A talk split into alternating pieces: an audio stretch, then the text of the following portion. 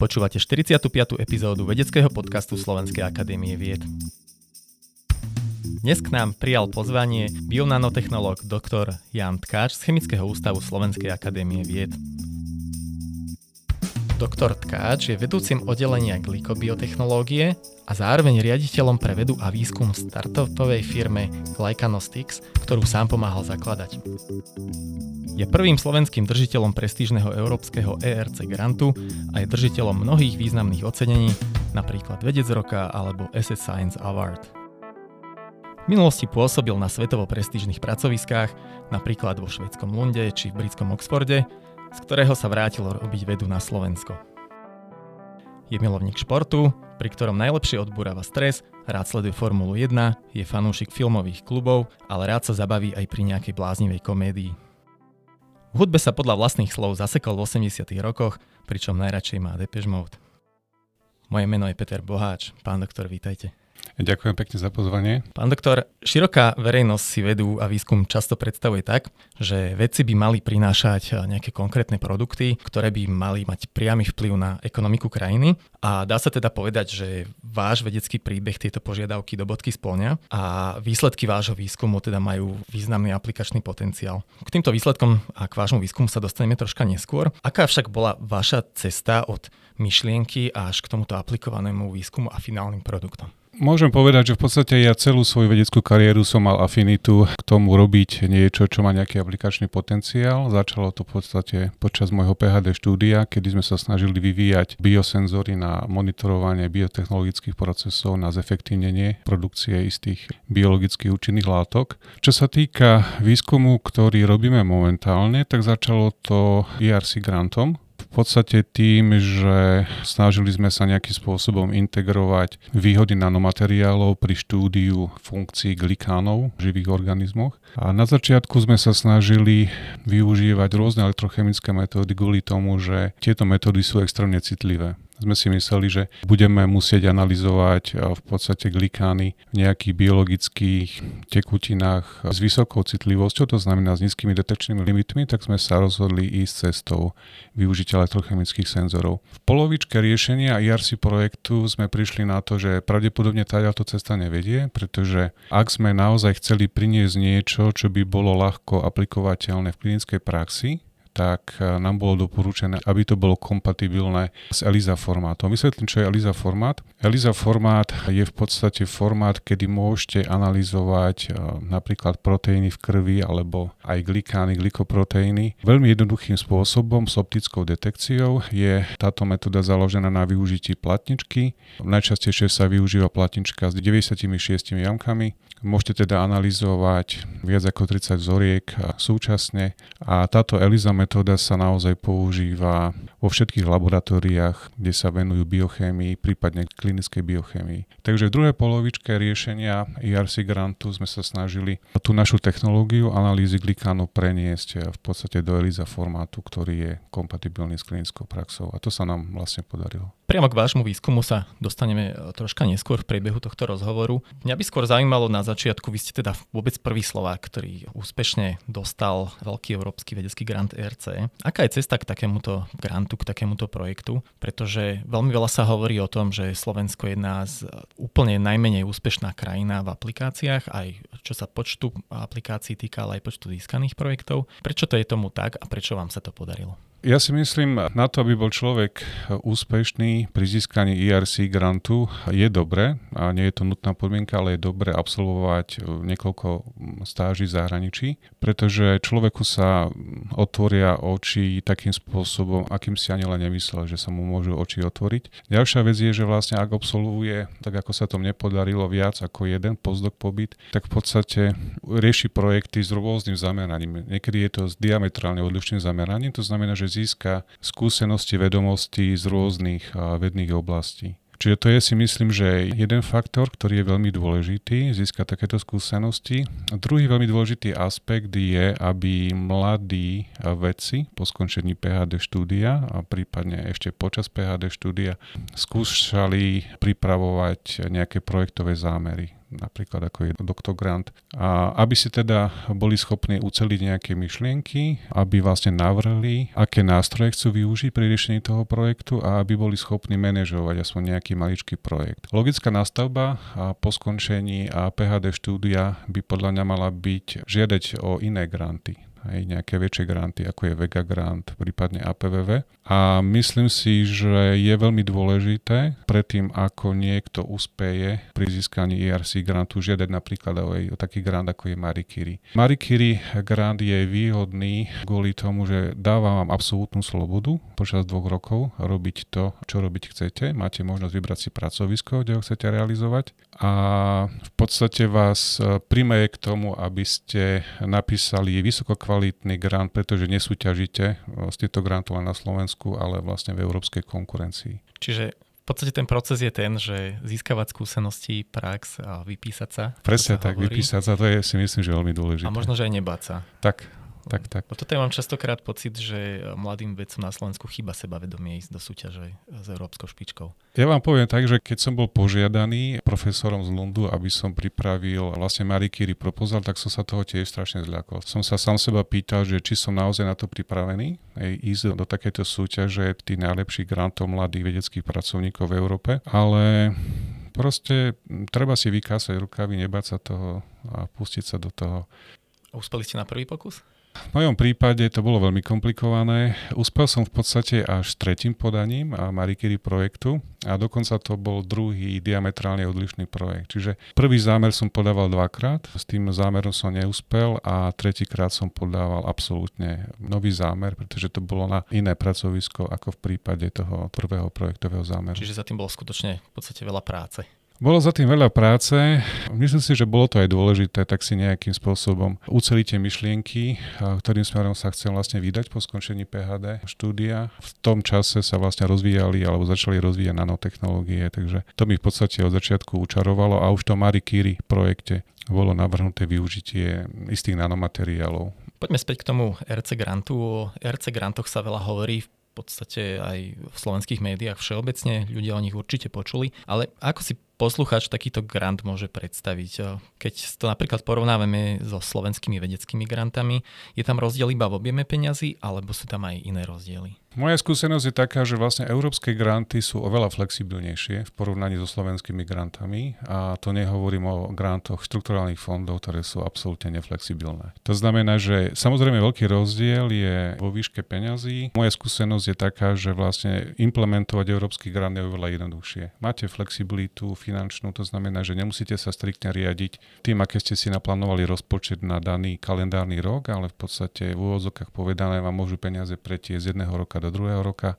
A nie je problém v podstate minúť peniaze, ktoré boli projektované nejakej rozpočtovej kapitole na nejakú inú rozpočtovú kapitolu. Samozrejme, pokiaľ tá zmena nie je že dramatická, veľmi veľká, v takom prípade samozrejme musíte žiadať o súhlas vášho projektového manažera, ale všetko je oveľa flexibilnejšie, takže myslím si aj z hľadiska prípravy správ je to jednoduchšie, pretože v prípade APV projektu musíte pripravovať správu každý rok, a v prípade ERC grantu tých odborných správ, ktorý som pripravil, boli 3 alebo 4 za 5 rokov. Hej. Tých finančných, myslím, že tam bola ešte o jednu správu. Ich bolo proste menej. V podstate súčasťou tohto RC grantu sú aj financie na vybudovanie vlastnej skupiny. Kde vy ste hľadali ľudí? Boli to väčšinou Slováci alebo ste hľadali po celom svete? Ja v čase, keď som si podával IRC grant, už som bol v podstate etablovaný na Slovensku. A v tom čase už som mal dvoch veľmi kvalitných PHD študentov, ktorých považujem za mojich v podstate najlepších PHD študentov. Jedným z nich bol Tomáš Bertok, s ktorým sme potom neskôr založili spoločnú firmu a on bol vlastne kľúčový človek pri implementácii toho prvého IRC grantu.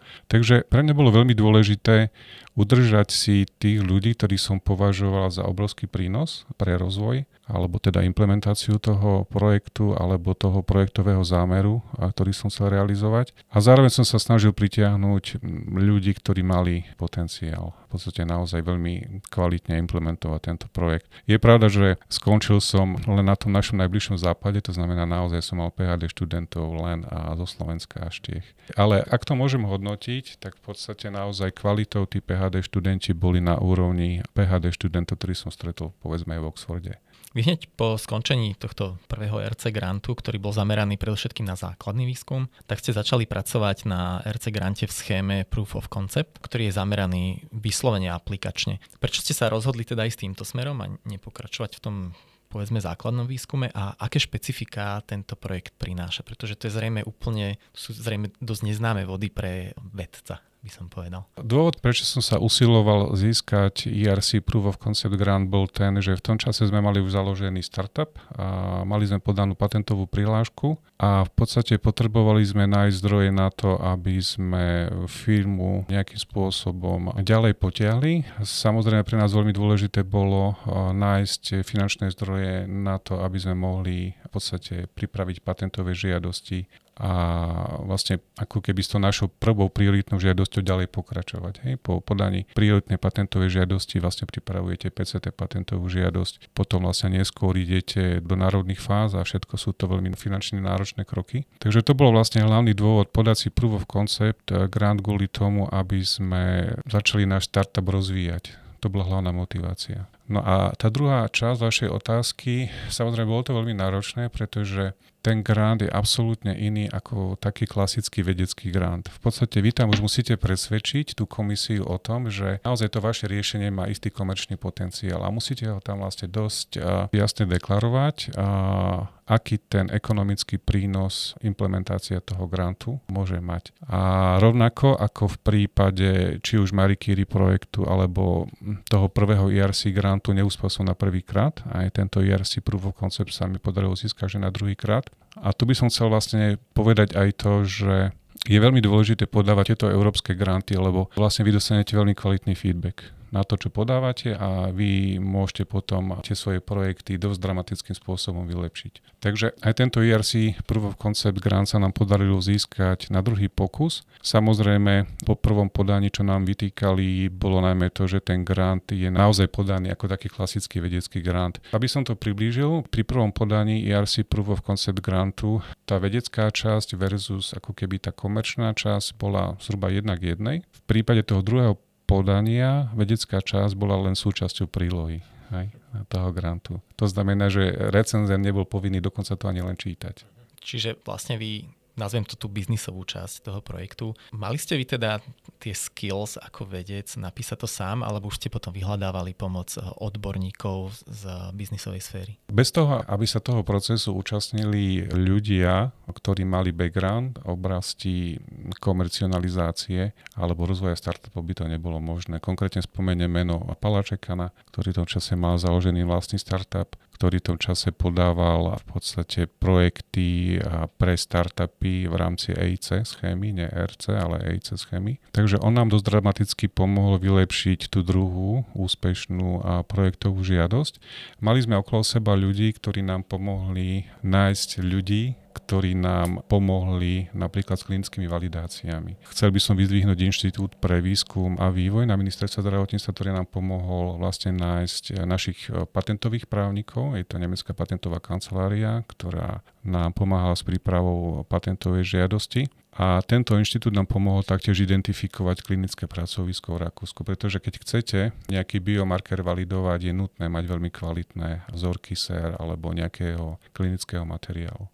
Takže výborné, že aj takúto podporu ste našli v štátnej správe na Slovensku. Áno, áno, veľmi sme sa tomu tešili a myslím si, že bez týchto dvoch elementov by nebolo možné získať ERC Proof of Concept Grant. Dnesko sa nám podarilo získať ďalší európsky grant, SME Instrument 1 grant, ten bol v podstate ako keby na validáciu komerčnú tej našej idei. Výsledkom bola ako keby taká feasibility štúdia a spôsob, akým vlastne chceme tú našu ideu komercionalizovať. Takže tam sme vlastne tiež využili pomoc od Palačeka alebo práve tohto inštitútu. Vy ste spomenuli teda, že spolu s vašim predtým študentom, teraz už kolegom eh, Tomášom Bertelkom, ste spolu zakladali startupovú firmu. Je v podstate založenie či už startupu alebo nejakého iného typu firmy nevyhnutnou podmienkou na transfer poznatkov základného výskumu do praxe?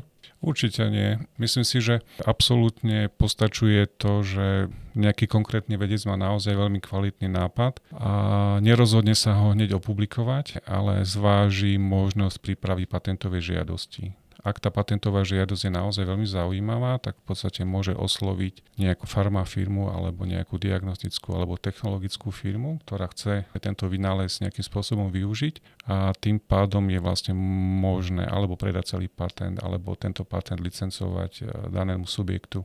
Takže nie je nutné e, založiť si startup, ale nám to pripadalo ako veľmi zaujímavé dobrodružstvo, takže sme sa rozhodli vydať touto cestou. Ak to tak spätne hodnotím, tak v podstate sme sa rozhodli pustiť na také minové pole. Pre mňa je to doteraz až taký malý zázrak, že sa nám nepodarilo vstúpiť na žiadnu z tých mín, lebo v podstate ak rozbiehate nejaký technologický alebo medtech, biotech, startup, tak na Slovensku je to stále veľmi náročné a musíte si dávať pozor na strašne veľa aspektov, aby ste neurobili nejakú fatálnu chybu.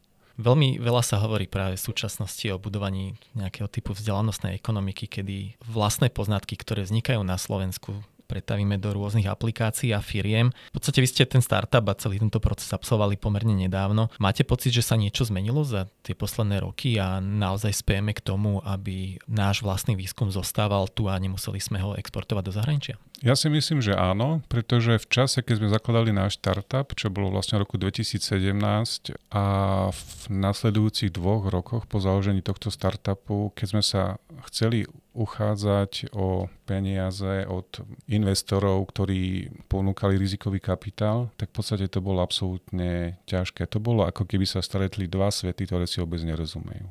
My sme sa im snažili vysvetliť, koľko peňazí potrebujeme a okrem toho, že toto ich teda zaujímalo, že aká je výška tej investície, zaujímalo ich vlastne, aká, aká je doba návratu tej ich investície. A samozrejme z ich pohľadu to veľmi dlho trvalo. A to bolo jedno, že či sme diskutovali s investormi na Slovensku, v Čechách alebo niekde inde a bolo to pre nich veľmi dlhý čas a žiadali sme veľa peňazí. A tí investori boli nastavení na to, že chápali požiadavky startupov z IT sektora. A zrazu tu boli startupy rovnako ako Multiplex DX, takisto ako náš, ktorí mali, dá sa povedať, o jeden poriadok, vyššie požiadavky a bolo to pre nich prakticky neakceptovateľné. A situácia sa nezmenila ani do konca minulého roka, alebo predminulého roka. V podstate jediný spôsob, ako sa nám podarilo získať rizikový kapitál, bolo, že sme oslovili firmu Crowdberry, ktorá v podstate prevádzkuje crowdfunding a v rámci tejto crowdfundingovej platformy je možné, aby nejakí individuálni investori investovali, nazvime to, menšiu sumu. A tým, že vlastne sa vám na vašu investíciu vyzbiera viacero investorov, tak sa vám podarí vyzbierať celú vašu požadovanú sumu. Čiže jediný spôsob, ako sa dostať relevantným peniazom, bolo od takýchto maličkých investorov, pre ktorých to nebolo veľké riziko dať relatívne malé sumy ale neboli sme stále schopní získať jedného veľkého investora, ktorý by pokryl celé tie naše nároky, nazvime to jednou trančou. Ale ja si myslím, že títo investori sa s touto situáciou zžívajú a dúfam, že naozaj pre ďalšie startupy budúcnosti nášho typu to bude oveľa jednoduchšie. Budeme držať polce, teda aj vám. Vy sa o vašom výskume venujete výskumu a vývoju diagnostiky rôznych typov rakoviny. Predovšetkým sa zameriavate na rakovinu prostaty. Pričom vy ste prišli s úplne novým konceptom využitia nanotechnológií v tejto diagnostike. Môžete nám nejak približiť e, zjednodušenie princíp fungovania vašich diagnostických testov? Už ste spomenuli teda, že ten koncept ste museli zmeniť počas riešenia projektu RCE. Tak teda, aký je ten súčasný koncept? Ten náš koncept je založený na využití magnetických nanočastíc, mikročastíc, ako si to zadefinujeme. A využívame detekciu istých špeciálnych molekúl, nazývame ich glikány, komplexné sacharidy, podstate, čo sa týka diagnostiky rakoviny prostaty, tak sme absolútne unikátni v celosvetovom meritku, pretože ak existujú nejakí naši konkurenti, ktorí vyvíjajú nejaký diagnostický nástroj na diagnostiku rakoviny prostaty, tak detegujú nejaké iné typy molekúl. Klasika sú samozrejme nejaké proteíny, môžu to byť lipidy, môžu to byť molekuly DNA, RNA, ale v podstate v tomto sme absolútne unikátni. Využitie magnetických častíc nám umožňuje v podstate zjednodušiť celý proces toho merania. Sme ho schopní urobiť o veľa krátkom čase, ako keby sme ich nepoužívali. Zároveň sme schopní v podstate analyzovať glikány v oveľa menšom množstve. To znamená, že naozaj sme zvýšili citlivosť samotného stanovenia. A to sú vlastne také ako keby esenciálne aspekty toho nášho kitu. A samozrejme je to, ako som už spomínal, kompatibilné s ELISA formátom. To znamená, že ak to chce napríklad nejaké laboratórium klinickej biochemie používať, nepotrebuje na to žiaden špeciálny prístroj. Môže používať infraštruktúru, ktorú majú bežne dostupnú sa spýtam k funkcii tých magnetických nanočastíc. Ja si to predstavujem tak, že oni sú teda nejaký typy adsorbentov, čím vy zakoncentrujete tie biomarkery. Presne tak. A potom ich teda viete jednoduchším spôsobom analyzovať, áno? Presne tak. V podstate my si prekoncentrujeme biomarker z krvi s využitím magnetických častíc. Tá separácia je potom absolútne pohodlná, jednoduchá. V rámci jednej, dvoch minút sme schopní s magnetom tieto magnetické častice stiahnuť. Na týchto magnetických časticiach sa nachádzajú protilátky, ktoré špecificky vyťahnú z krvi len ten náš biomarker a následne my sa vlastne dívame na to, ako sa zmení štruktúra tohto biomarkera z hľadiska glikánov. V podstate tieto glikány, oni sa nachádzajú na povrchu buniek. Aká je ich funkcia v týchto bunkách? V podstate glikány sa využívajú takmer univerzálne na komunikáciu. Či už je to vlastne medzi bunkami daného organizmu, to znamená, že bunkami v nás, v nás ľuďoch. Využívajú sa samozrejme na komunikáciu našich buniek s inými bunkami, povedzme bunkami patogénov, vírusov. Vírus chrípky napríklad využíva práve komunikáciu s glikámi na povrchu našich buniek, aby identifikoval, či sa snaží nakaziť tú správnu bunku. Tieto glikány sú pozmenené prípade, že bunka nie je úplne zdravá. To znamená, že ako náhle bunka podlieha akémukoľvek patologickému procesu, je to jedno, že či je to nejaké autoimunitné ochorenie, nejaké neurologické ochorenie alebo onkologické ochorenie, dochádza k zmene syntéze tých glikánov. Tie sa prejavia zmenenou glikoziláciou bunky ako takej, ale iba aj komponentov, ktoré sa v bunke nachádzajú. A častokrát Mnohé proteíny sú z tých buniek uvoľňované do krvného riečiska. To znamená, že naša diagnostika je postavená na tom, že chceme diagnostikovať rakovinu v skorom štádiu a preto je nutné, aby sme detegovali biomarker v krvi alebo v krvnom sere. Či tam sa aj mení typ toho sacharidu alebo teda toho glikánu alebo iba koncentrácie?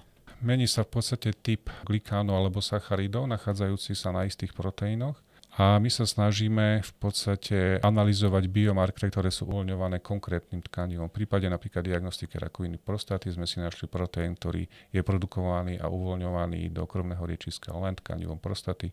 Tým pádom vlastne máme diagnostiku špecifickú naozaj len pre rakovinu prostaty. O to isté sa snažíme v prípade diagnostiky rakoviny prsníka a ďalších onkologických ochorení. By tu nás zaujímalo, je táto metóda teda, dá sa povedať, univerzálna? Nelíši sa, dajme tomu, tých glikánov v populácii v závislosti, dajme tomu, vplyvom nejakých externých faktorov?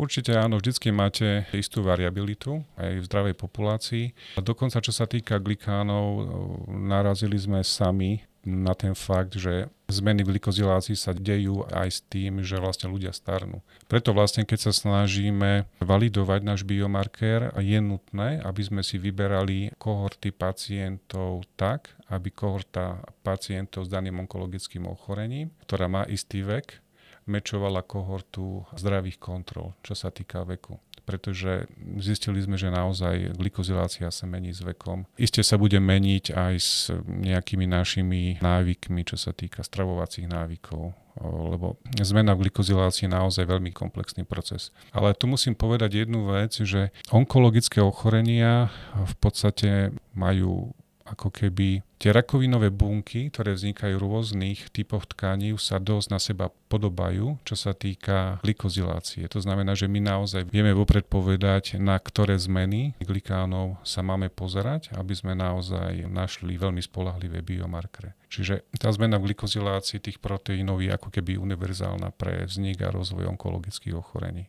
Aká je presnosť vašich testov? Je po diagnostike vašim testom ešte potrebné absolvovať nejaké ďalšie testovanie štandardnými metodami, ako to napríklad dajme tomu pri tehotenských testoch, alebo teraz z COVID situácie, tak vieme, že tie AG testy teda nie sú až také presné. Tak ako to je vo vašom prípade? Pohybujeme sa na úrovni 90%, čo sa týka spolahlivosti alebo presnosti, čo je veľká spolahlivosť. V podstate je to naozaj postačujúce na to, aby ste znížili počet pacientov, ktorí sa diagnostikujú s ochorením v neskorom štádiu A zároveň, o čo sa my usilujeme, je znížiť e, počty biopsí, ktoré sú odvraditeľné. Pretože, tak ako ste vy sám povedal, takýto diagnostický nástroj je len ako keby predbežný nástroj a samozrejme ten musí byť e, následne potvrdený a v súčasnosti jedinou metódou, ktorá môže potvrdiť alebo vyvrátiť prítomnosť rakovinového ochorenia je biopsia. To sa týka prostáty, to sa týka prsníka. To znamená, že naozaj, ak je tam podozrenie, že máte rakovinové ochorenie na základe výsledku diagnostického testu, tak je nutné odobrať vám kúsok tkaniva, urobiť histologický rozbor, ten následne potvrdí alebo vyvráti prítomnosť ochorenia. Toto histologické vyšetrenie dokonca dokáže identifikovať, či je rakovina v skorom alebo neskorom štádiu. Dá sa povedať, že histologicky sa rakovina prostaty delí na, ale nie len teda, na mnoho typov a subtypov. Tie môžu mať rôzne prejavy, rôzny priebeh, pričom najčastejší typ u rakoviny prostaty je adenokarcinom. Vy dokážete pomocou vašich testov aj rozlišiť medzi jednotlivými typmi a v akom štádiu, teda priebehu tá rakovina je? Uh-huh. Nedávno sme si robili takú väčšiu klinickú validáciu s využitím viac ako 500 vzoriek SER a zistili sme, že teda naozaj náš test možno použiť na skorú diagnostiku rakoviny prostaty. Vieme v podstate naozaj urologovi dať relevantnú informáciu, či je nutné daného človeka alebo muža poslať na biopsiu, alebo je možné ešte počkať, zopakovať daný odber, danú analýzu v nejakom časovom horizonte 3-6 mesiacov. Ale zistili sme, že ten náš test alebo ten náš prístup je možné použiť aj na prognozu. To znamená, že identifikovať, ak už bolo biopsiou danému mužovi potvrdené, že má rakovinu prostaty, či sa jedná o rakovinu v skorom alebo neskorom štádiu. A z hľadiska klinickej praxe je toto tiež veľmi užitočná informácia, pretože kľudne sa vám môže stať, že môžete mať rakovinu prostaty, ale máte ju v skorom štádiu, a kľudne vy, ak máte šťastie, môžete zostať v tomto štádiu aj 15 rokov. To znamená, že ak naozaj sa rozvinie takéto onkologické ochorenie u muža, ktorý má viac ako 70 rokov, tak síce zomrie s rakovinou prostaty, ale nie na rakovinu prostaty, na nejaké iné zdravotné komplikácie. A samozrejme je veľmi dôležité odlíšiť takýchto pacientov, ktorí majú ochorenie v skorom štádiu a ktorých je potrebné len istým spôsobom monitorovať, či stále sa nachádzajú v tomto skorom štádiu, alebo naopak došlo k progresii tohto ochorenia, od pacientov, ktorí naozaj už sú v neskorom štádiu, pretože tam je už potrebná alebo terapia, alebo nejaký chirurgický zákrok.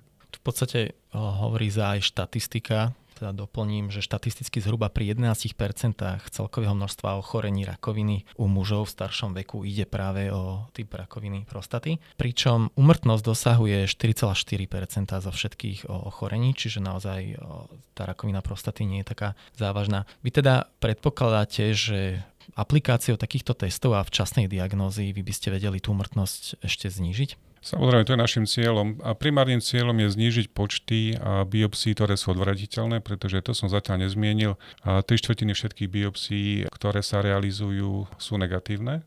To znamená, že nebolo ich potrebné vykonať.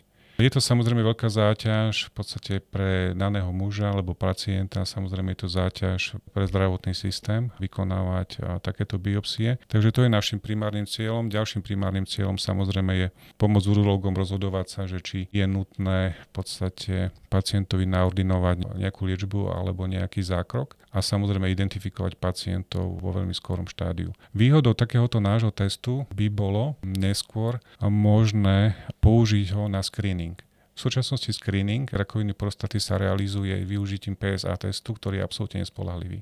Ale v prípade, že by náš test v budúcnosti, ďalekej budúcnosti bol schválený ako screeningový test, tak si myslím, že by sme mohli naozaj predísť aj mnohým úmrtiam, pretože by sme diagnostikovali tú rakovinu vo veľmi skorom štádiu, kedy je ľahšie liečiteľná tu sme si možno nepovedali, že v čom aj spočíva jednoduchosť toho vášho testu, že aký typ vzorky a aké množstvo vy odoberáte? Rovnako ako ten klasický PSA test využívame vlastne krv alebo krvné sérum na samotnú analýzu v absolútne identickom formáte, to znamená v ELISA formáte. Analýza je relatívne rýchla, v podstate je možné ju realizovať v priebehu troch hodín. Vy okrem rakoviny prostaty pracujete aj na diagnostike rakoviny prsníka, ale aj ďalších typov. Všetky tieto testy sa zakladajú na rovnakom princípe a teda potom nie je možné zameniť si výsledky? Princíp je absolútne ten istý, to znamená samotná analýza je založená na využití magnetických častíc a analýzy glikánov. Ako som už spomenul, v prípade diagnostiky rakoviny prostaty sa snažíme využiť proteín, ktorý je produkovaný len prostatou, aby naozaj tá diagnostika bola špecifická na dané rakovinové ochorenie. V prípade rakoviny a prsníka sme si identifikovali proteín, ktorý je produkovaný len tkanivom prsníka a vlastne glykoprofilujeme daný biomarker alebo daný proteín. To znamená, že naozaj v našom prípade nemôže dôjsť k zámene. S glykoproteínmi sú spojené aj mnohé iné ochorenia, nielen teda rakoviny. A to najmä rôzne genetické ochorenia, ako napríklad e, svalové dystrofie, hypotónia, ale napríklad aj e, taká mentálna retardácia alebo epilepsia. Viete si vy predstaviť využiť podobné typy testov, napríklad pri diagnoze týchto typov ochorení, dajme tomu už pri novorodencoch?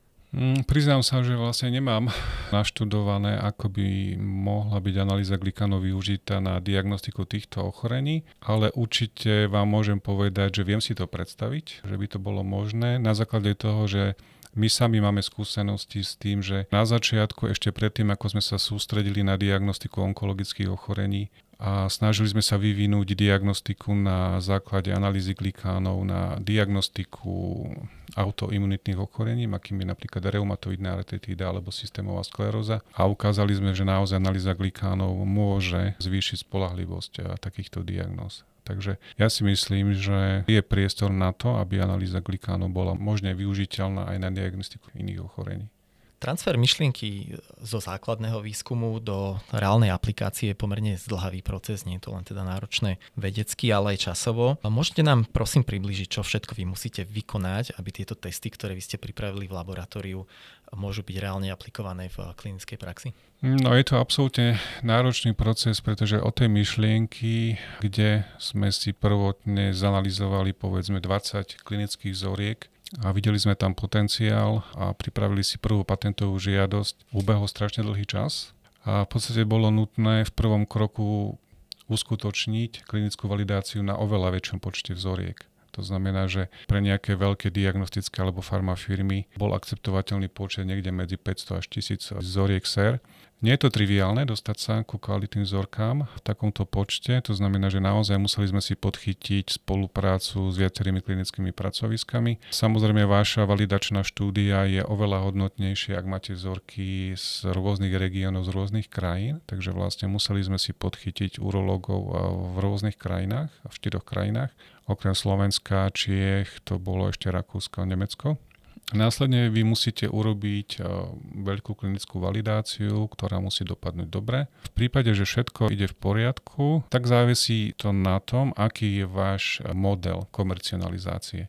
Ak chcete predať alebo licencovať tú vašu technológiu nejakej farmafirme, nie je nutné napríklad získať CE značku. To si vlastne potom urobí farmafirma samotná. V prípade, že sa rozhodnete čiastočne tieto testy produkovať aspoň nejaký čas sami, tak je nutné získať CE značku musíte získať certifikát, že všetko sa robí podľa schváleného protokolu, že naozaj daný test má nejaký benefit pre pacienta a musí sa zabezpečiť to, aby ten test bol pripravený stále za štandardných podmienok. To znamená, že musí byť všetko absolútne od A do Z.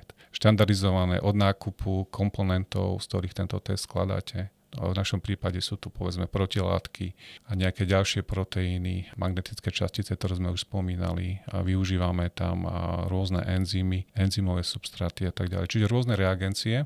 Čiže vlastne celý ten proces musí byť regulovaný od A do Z. A je to veľmi náročné. Samozrejme, vaše laboratória musia byť ISO certifikované na to, aby ste toto všetko mohli robiť. A to sú všetko v podstate administratívne veľmi náročné úkony a samozrejme náročné aj z časového hľadiska keď by sme povedali nejaké číslo, tak naozaj od uh, už tej myšlienky, že podávate patent do tej aplikovanej klinickej praxe, tak zhruba v akom časom horizonte sa bavíme? Začnem tým, že vlastne firmu sme si založili v roku 2017. Prvá patentová žiadosť bola podaná na jar roku 2018 a v roku 2020 sme šli vlastne do národných fáz To znamená, vyselektovali sme si oblasti alebo regióny na svete, kde táto patentová žiadosť má platiť. No a momentálne tú našu prvú patentovú žiadosť vlastne nacionalizujeme v týchto regiónoch. Nie je to stále ukončené, stále táto patentová žiadosť nám nebola udelená, nebola granted. Predpokladáme, že v, v EÚ nám môže byť udelená na konci tohto roka. Čiže to je, čo sa týka toho patentovania. Samozrejme, súčasne vy musíte urobiť všetky kroky preto, aby vaša technológia mala požadovanú presnosť, ak sa bavíme o nejakom diagnostickom teste a musíte to urobiť na relevantnom počte vzoriek. To znamená, že my sme teraz od roku 2017 v stave, že máme klinickú validáciu urobenú tak, ako napríklad nejaká diagnostická alebo farmafirma požaduje. A teraz, boli sme na rokovaniach s istou veľkou diagnostickou firmou a tá sa vyjadrila, že ak by sme sa dohodli dnes vlastne o predaj licencie, tak im bude trvať 3 roky, pokiaľ oni naozaj prenesú ten merací protokol na ich platformu a budú schopní vlastne tieto testy distribuovať celosvetovo. Čiže naozaj je to veľmi zdlhavý proces, človek musí byť opatrný a trpezlivý. Čiže hovoríme zhruba horizont desiatich rokov a to v podstate už viete, čo máte, čo chcete robiť. Určite by to mohlo byť aj rýchlejšie. Keby sa nám napríklad podarilo získať prvú investíciu hneď po založení firmy, všetko by sa dramaticky zrýchlilo. To znamená, že naozaj by sme tam mali nejaké 4 roky, kedy sme v podstate pracovali na rozvoji tej technológii, na validácii a tak ďalej, ale nemohli sme rozvíjať komerčné aktivity, keďže sme na to nemali finančné prostriedky. Spomínali ste, že pri klinickom testovaní potrebujete veľké množstvo vzoriek, ktoré vy získavate teda rôznych uh, urologov a podobne. Keby niekto ako osoba mal záujem zapojiť sa do takejto klinickej štúdie, alebo jednoducho by mal záujem preventívne sa otestovať uh, vašimi testami, je toto možné nejakým spôsobom participovať? Teoreticky je to možné, tým, že máme spoluprácu s viacerými urológmi, už ako vlastne náš startup. To znamená, že prostredníctvom daného urológa by bolo možné odobrať vzorku takémuto pacientovi, následne vlastne u nás v laboratóriu by bola urobená takáto analýza my vieme potom následne výsledok tejto analýzy poslať urologovi a ten môže zvážiť vlastne ten výsledok nášho testu spolu s ďalšími výsledkami a pritom ako vlastne navrhne ďalší postup s daným pacientom, s daným mužom. Takže ono je to možné a veľmi radi by sme šli touto cestou, aby sme si v podstate validovali tú našu technológiu alebo ten náš test v tých reálnych podmienkach. Rubrika Buď alebo. Základný alebo aplikovaný výskum? Určite aplikovaný. Samostatná práca alebo práca v týme? Práca v týme jednoznačne. Mesto alebo príroda? Voľný čas určite príroda, čo sa týka práce mesto. Motoristika alebo kolektívny šport? A mám rád kolektívne športy kvôli tomu, že nemám rád behanie len také samé o sebe. V podstate ja keď chcem behať, tak na to potrebujem motiváciu a to znamená nahať nejakú loptičku. Pri práci preferujete ticho alebo si púšťate hudbu? Sú momenty, keď je pre mňa veľmi dôležité ticho, keď sa potrebujem strašne sústrediť, ale zvykol som si zo zahraničia, keď som pracoval v open space, mať na ušiach sluchátka, kvôli tomu, aby som odfiltroval okolité ruchy. Pán doktor, vy takmer celú svoju kariéru venujete jednej téme, a to využitiu nanotechnológií v oblasti glikomiky. Ako vy ste sa teda k tejto téme vôbec dostali a prečo vám tak učarovala? Ono to súvisí s tým, že po absolvovaní postdoc pozícií v zahraničí, vo Švedsku a v Anglicku som sa chcel vrátiť vlastne na svoj domovský inštitút, keďže Chemický ústav SAV má taký menší podnadpis Centrum pre glikomiku tak v podstate som sa snažil zúročiť vedomosti, skúsenosti, ktoré som v zahraničí získal a napasovať to na zámer nášho ústavu. V zahraničí som riešil v podstate projekty, ktoré súviseli s nanotechnológiami, ktoré súviseli s stanovením biomarkerov potenciálnych rakovinových. To bol napríklad pobyt v Oxforde. Pri pobyte v Lunde som vlastne využíval rôzne nanotechnológie. Takže snažil som sa skombinovať tieto vedomosti a napasovať to v podstate na to, čo sa na ústave robilo. Keďže sa na ústave analyzovali komplexné sacharidy, glikány, tak uh, bolo vlastne len otázkou času, kedy sa to pekne spojí. Poďme ešte možno pár rokov dopredu. Alebo skôr teda dozadu. Už ako dieťa ste chceli byť vedcom, alebo sa to postupne vyvinulo počas štúdií? No, nikdy som nerozmýšľal o kariére vedca, dokonca som o kariére vedca nerozmýšľal ani počas vysokej školy. V podstate ono dá sa povedať, že v čase, keď som sa mal rozhodnúť pre niečo, či už to bol výber napríklad strednej školy alebo vysokej školy, tak sa mi to nejako v tom živote stále vyskladalo, že zrazu som videl tú cestu, ktorou by som mal ísť. To isté vlastne po skončení vysokej školy, v podstate otvorila sa tá možnosť nástupu na PHD štúdium. To bola veľmi dobrá škola a tam som do začiatku skúšal dve rôzne témy. A jedna mi nie až tak veľmi sadla, druhá mi sadla lepšie. Takže mal som možnosť e, si vybrať, ktorým smerom sa chcem pustiť. Takže nebol to môj sen od začiatku. V podstate to, čo bolo vo mne od začiatku, bolo to, že keď sa rozhodnem pre niečo robiť to najlepšie, ako sa len dá. A toho sa držím doteraz nelutovať vlastne rozhodnutie, ktoré človek urobí.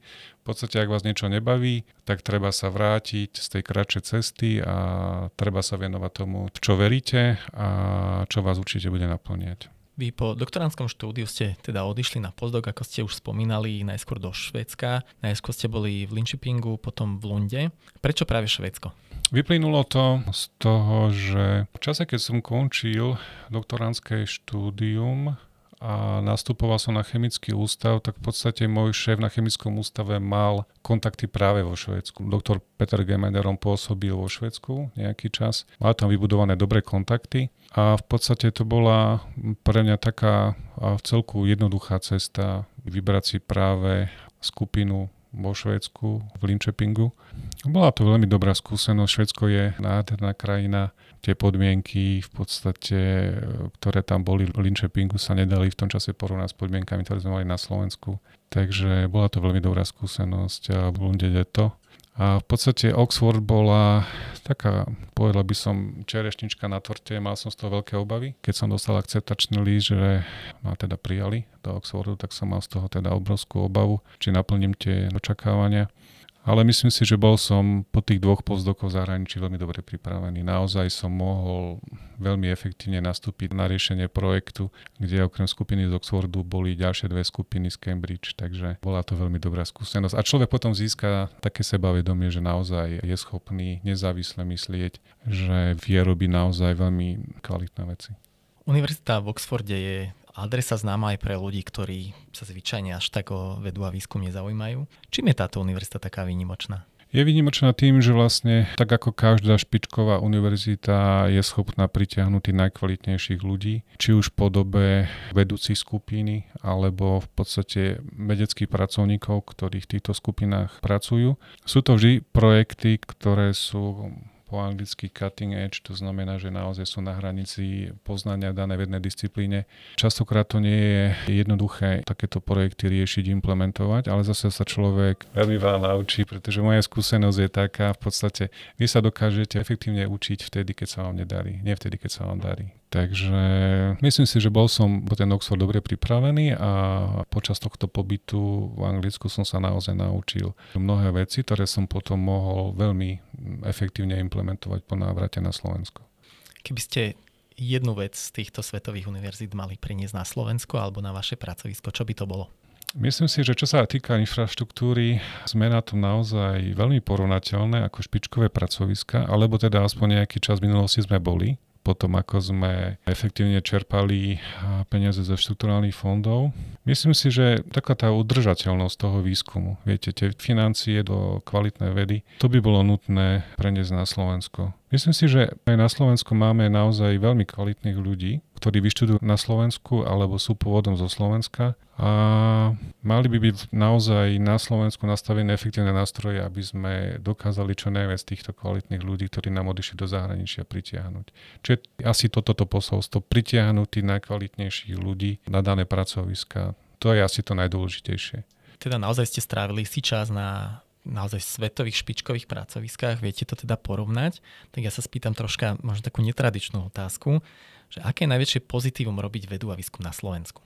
Dá sa povedať, že môj odchod do zahraničia samozrejme bol motivovaný zvedavosťou naučiť sa niečo nové, ale nebol tak úplne, že dobrovoľný. Súviselo to s tou nelichotivou finančnou situáciou, ktorá na Slovensku v tom čase bola. Ja som do zahraničia odchádzal v roku 2001. To znamená, že naozaj v tom čase robiť vedu a živiť mladú rodinu bolo prakticky niečo, čo bolo nemožné. Takže to bol dôvod, prečo som odišiel do zahraničia. Samozrejme, pobyt v zahraničí som si vychutnával, ale pre mňa bolo jasné, že sa časom chcem na Slovensku znova vrátiť. Tu som sa proste vždycky cítil dobre a mám tu priateľov známych. Zároveň som vlastne chcel podporiť mladých talentovaných ľudí na Slovensku, čo si myslím, že sa mi podarilo. Takže naozaj vychutnávam si to, aké jednoduché bolo v podstate na Slovensku aj s prispením ERC grantu. Aké to bolo jednoduché vytvoriť si vedeckú skupinu. Napríklad v takom Oxforde presadiť sa ako vedúci skupiny je veľmi ťažké je extrémne ťažké, sú ľudia, ktorí čakajú na pozíciu 10 rokov. Potom tú pozíciu síce dostanú, ale majú problém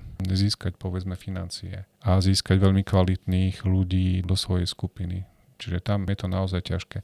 Tuto na Slovensku to bolo naozaj o to jednoduchšie vytvoriť si vedeckú skupinu a pritiahnuť mladých talentovaných ľudí, ktorí sa podielali v podstate na rozvoji toho, čo momentálne robíme. Vy keď ste v roku 2019 bol ocenený ako prvý laureát cenou Asset Science Award, tak v jednom prieskume verejnej mienky odznelo, že 90% opýtaných ľudí nepoznalo ani jedného slovenského vedca. Možno si pamätáte túto štatistiku. Zmenilo sa podľa vás odvtedy niečo? Určite, určite si myslím, že áno. Priniesla to vlastne tá covidová doba, keď naozaj e, ľudia začali vnímať silu a možnosti vedy inač ako dovtedy. Pripadalo im, že veci nemusia mať taký dramatický a rýchly impact na to, čo sa deje v spoločnosti, ale táto covidová éra nám naozaj ukázala, že veda je ten vlastne silný nástroj, ktorý nám môže pomôcť vyriešiť e, globálne problémy, s ktorými sa stretávame a COVID určite jedným z takýchto globálnych problémov bol. A určite táto doba priniesla vedecké mená, ktoré v spoločnosti rezonujú. Ja keď som si takto spätne pozeral tú štatistiku, tak taký skepticizmus z nej na mňa troška prešiel a ja som sa potom zamyslel nad takou jednou otázkou, že je to v zahraničí inak? Napríklad keď to porovnáte so Švedskom, tak poznajú ľudia vo Švedsku svojich domácich vedcov? Nemyslím si, že poznajú domácich vedcov. Myslím si, že je to situácia veľmi podobná. Určite budú poznať vedcov, ktorí získajú napríklad Nobelovú cenu alebo nejaké veľmi prestížne ocenenie, prípadne vedcov, ktorí riešia nejaký veľmi urgentný globálny problém. Ale vo všeobecnosti takých tých bežných vedcov, s ktorými som sa ja stretol, tá verejnosť taktiež nerozoznáva. Takže ja si nemyslím, že tá situácia v zahraničí je dramaticky odlišná od situácie, ktorá je na Slovensku. Vy ste laureát grantov ako Maria Curie, RC, ako už dneska odznelo. To sú naozaj tie najprestížnejšie granty nielen v európskom, ale v svetovom priestore. Hovoríme teda o takej povedomej špičke ľadovca a o najlepších z najlepších. Veda však potrebuje aj takých šikovných e, a zanietených ľudí, ktorí možno nepatria medzi tú absolútnu špičku, ale výskum bez nich teda jednoducho nie je možný. Myslíte si, že mladí ľudia na Slovensku sú dostatočne motivovaní a podporovaní zostať vo výskume aj napriek tomu, že teda nepatria medzi tú absolútnu špičku? Myslím si, že pre mladých ľudí je veľmi ťažké, povedzme po skončení PHD štúdia, zostať vo vede, pretože automaticky sa im zníži v podstate plat alebo príjem. A je to niečo, čo v dnešnej ťažkej dobe v podstate je veľkým problémom. Preto napríklad aj vítam iniciatívu z predsedníctva SAV podporiť ukončených PHD študentov kompenzačným príspevkom v podstate k platom. A rovnako je to vlastne s vypisovaním štipendia Švarcov fond. Si myslím, že to sú veľmi dôležité nástroje, aby tí mladí ľudia, ktorí sú naozaj zanietení a ktorí majú na to alebo neskôr si založiť vlastné skupiny alebo byť súčasťou veľmi efektívne fungujúcej skupiny, aby v tej vede naozaj zostali a aby mali takúto dobrú štartovaciu pozíciu. Keby ste takýmto mladým ľuďom, vedcom, mali odporučiť eh, jednu radu do ich vedeckého života, aká by to bola? Určite sa nezdávať, to je hlavné moje moto. V podstate aj keď je ťažko, treba sa usilovať, naozaj vydržať, urobiť všetko preto, aby bol človek úspešný. To som sa naučil počas pobytu v Linköpingu, kedy naozaj napríklad sa nám rok prakticky obec eh, nič nepodarilo. Všetko, čo sme sa chytili, bolo že zle.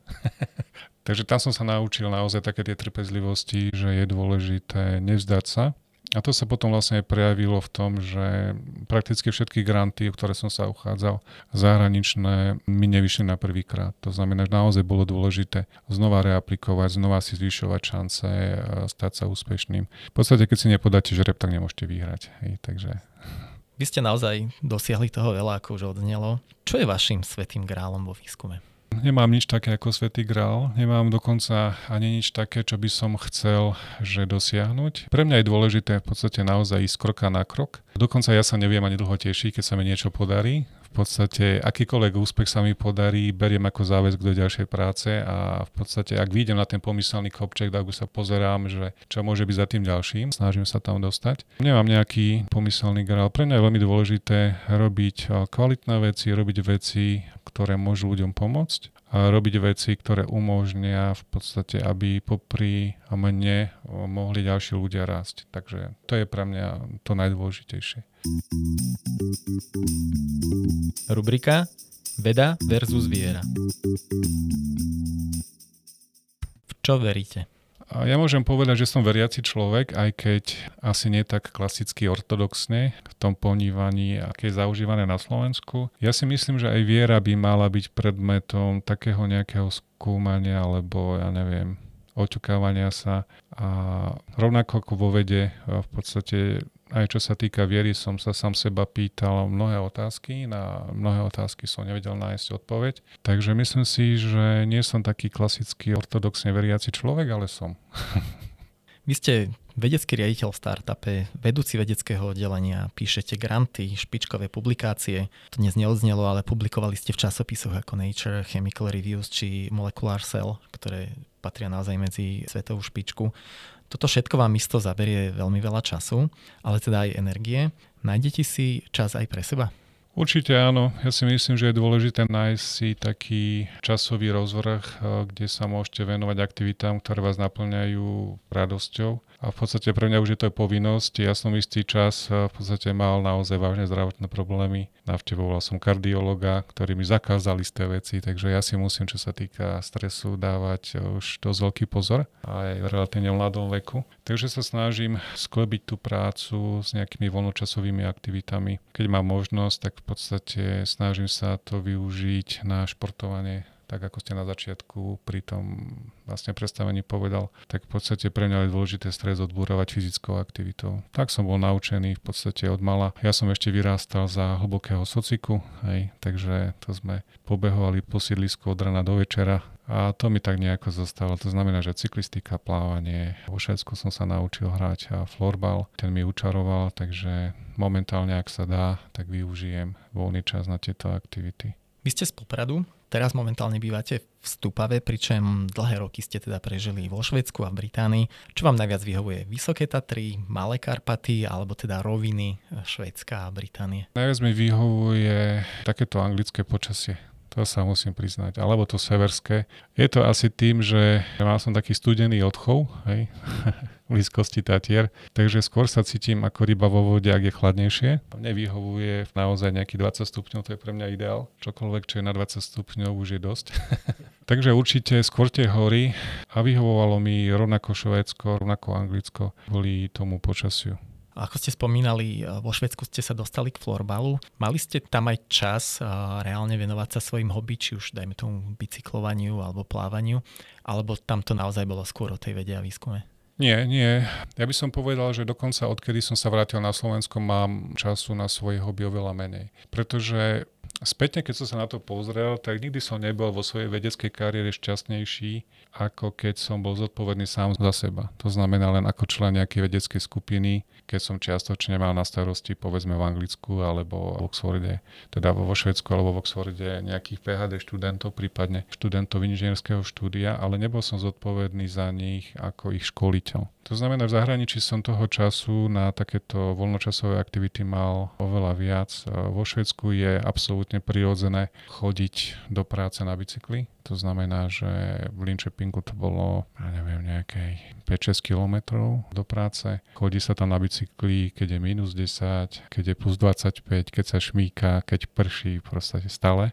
A to isté v podstate v Anglicku som sa snažil na bicykli dochádzať do práce, kvôli tomu, aby som mal nejaké aktivity. Takže samozrejme bolo to možné a toho času bolo iste viac počas tých pozdok pobytov, ako mám v súčasnosti. V podstate momentálne naozaj členovia skupiny, častokrát nie ja ich tlačím do toho, aby niečo robili, ale oni ma tlačia, aby som ja niečo robil pre nich. Ste mi okrem toho prezradili o sebe, že ste veľký fanúšik eh, Formuly 1. Čo vám na nej tak učarovalo? Okrem toho teda, že mám rád akýkoľvek šport, tak mám rád rýchlosť. To súvisí s tým, že už ako tínedžer sme sa radí pretekali na bicykloch, kto je rýchlejší a, tak ďalej. Takže tá chuť po tej rýchlosti stále vo mne je. Samozrejme, v sa to, v bežnom aute sa to snažím krotiť.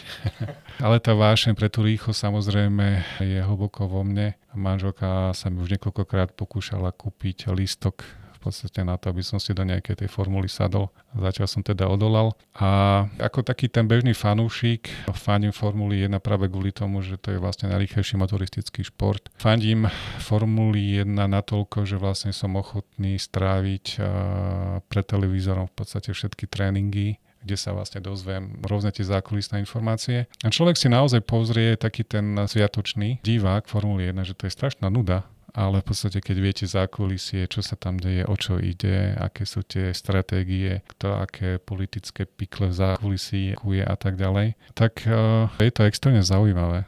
Ja by som povedal, že Formula 1 je takým celkom dosť dobrým odrazom súčasnej doby, pretože zaznamenáva obrovský rýchly progres, či už napríklad v pravidlách, ale aj v tých, predovšetkým v tých technológiách. Každý rok prichádzajú nejaké rôzne novinky a viem, že už nie všetkým fanúšikom sa toto páči. Aký je váš pohľad na teda takýto enormný progres tej formuly? Ja to vítam, lebo mnohé tie technológie, v podstate, ktoré boli vyvinuté pre Formulu 1, sa neskôr aplikujú aj v reálnych komerčne vyrábaných autách.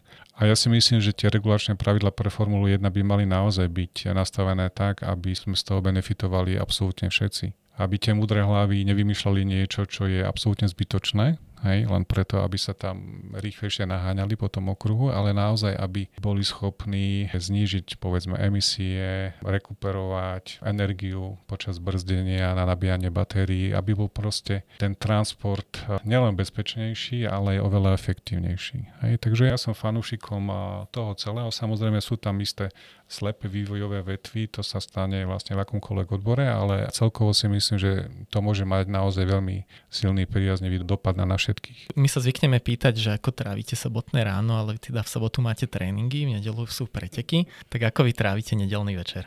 Nedelný večer závisí od toho. V podstate, ak je to nejaké leto alebo príjemné počasie, tak sa snažím byť určite von. Najčastejšie na bicykli alebo podstate vo forme nejaké prechádzky. Takže byť naozaj aktívny, ak sú to tie zamračené jesenné dni, tak v podstate nedelu naozaj, to musím priznať, e, veľmi často pracujem. Pretože cez týždeň sa toľko toho nakopí, že aby sa mi to na ďalší týždeň nenakopilo ešte viac, musím to nejakým spôsobom odbúrať cez ten víkend. Takže málo kedy mám víkend, e, keď ani sa len nepozriem na počítač. Pán doktor, na záver, máte nejaký dobrý tip na film alebo na knihu pre našich poslucháčov?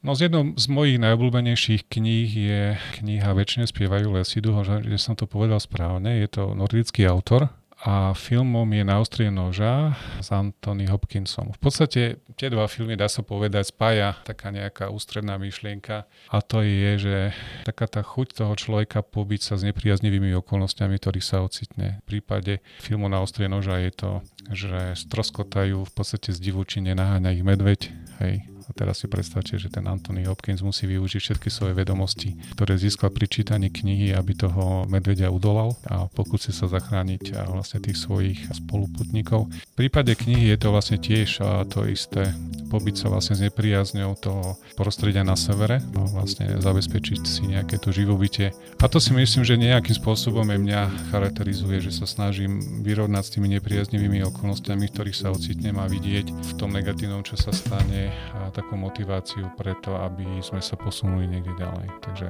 to sú dôvody, prečo sa mi tie knihy veľmi páčia. Alebo filmy veľmi páčia.